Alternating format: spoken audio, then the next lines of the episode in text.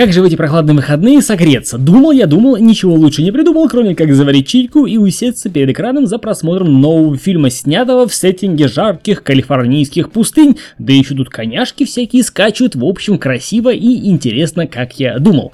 Это подкаст о кино, и тебя ожидает обзор, в котором я расскажу, как обычно, без спойлеров, о своих впечатлениях от просмотра фильма. На сей раз фильм называется «Нет» или по-английски «Nope». А также расскажу, почему в фильме про НЛО совсем нет инопланетян, или хотя бы каких-нибудь инопланетянок. В общем, подпишись на канал, прожимай колокольчик и поехали. Год производства 2022, страна США, жанр фантастика, ужасы. Из визуально знакомых мне актеров увидел только одного, Дэниела Калуя. Он же, если мне не изменяет память, снимался в фильме «Прочь», а также в эпизодах сериала «Черное зеркало». Ожидая, что фильм будет хорош, раз на него потратили 68 миллионов долларов, я уселся поудобнее, предвкушая 2 часа 10 минут забористого, фантастически ужасного экшона, в общем, история такова. Первые 40 минут фильма нам повествуют, причем крайне сумбурно, о сути семейной трагедии, о ранчо, на котором разводят лошадей для съемок этих же лошадок в фильмах и в рекламе. И о том, что через полгода после смерти отца в результате нелепого несчастного случая брат с сестрой О. Джей и Эмеральд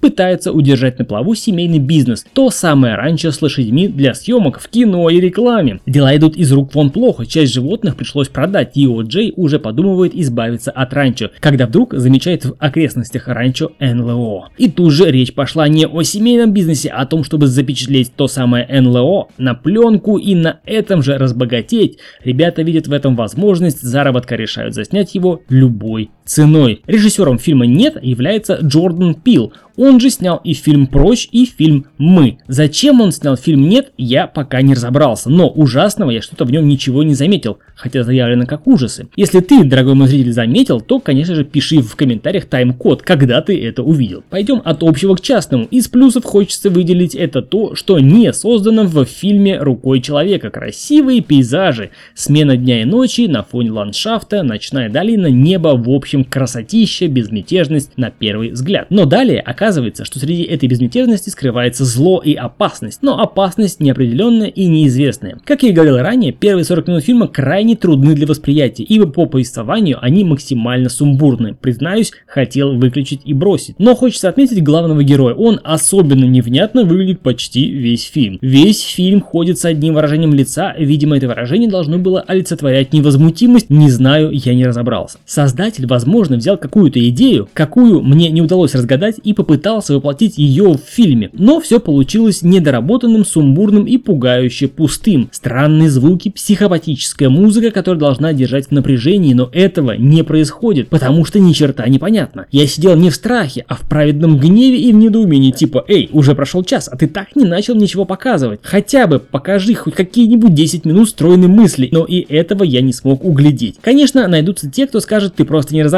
ты не заметил гротеск, а может это просто трэш-видео на потеху публики, которая действительно понимает, не с моими, мол, мозгами сие действия смотреть. Да ладно вам, это просто двухчасовая унылая бредятина. Непонятно как, но как-то главному персонажу становится понятно принцип действия этого НЛО. Непонятно как и по каким законам эта тарелка выбирает жертв. Эта тарелка или сверхразвитая инопланетная тварь, или тупое, засасывающее все подряд тарелка подобное существо. В любом случае это было понятно только режиссеру, ну и, конечно же, главному персонажу фильма. Но никак не зрителю. Ритм фильма ужасен, события разворачиваются очень медленно, а внимание уделяется каким-то незначительным деталям и персонажам. Все сцены просто пролетают в холостую. Да, удивил дизайн самого НЛО, но не более того. Ничего не объясняется. Что, как, почему, в общем, фильм сумбурный. Мне кажется, иногда глупый, местами надуманный, нелепо кое-как сделанные сцены, никак не связанные друг с другом, почему-то непонятно мартышка что там делает. В общем, если спросите меня, рекомендую ли я смотреть фильм под названием «Нет», мой ответ будет однозначный «Нет». А это был подкаст о кино, у микрофона был Сан Саныч, я снова сэкономил вам 2 часа вашей жизни. Подпишитесь на канал, прожимай колокольчик. До скорых встреч, пока.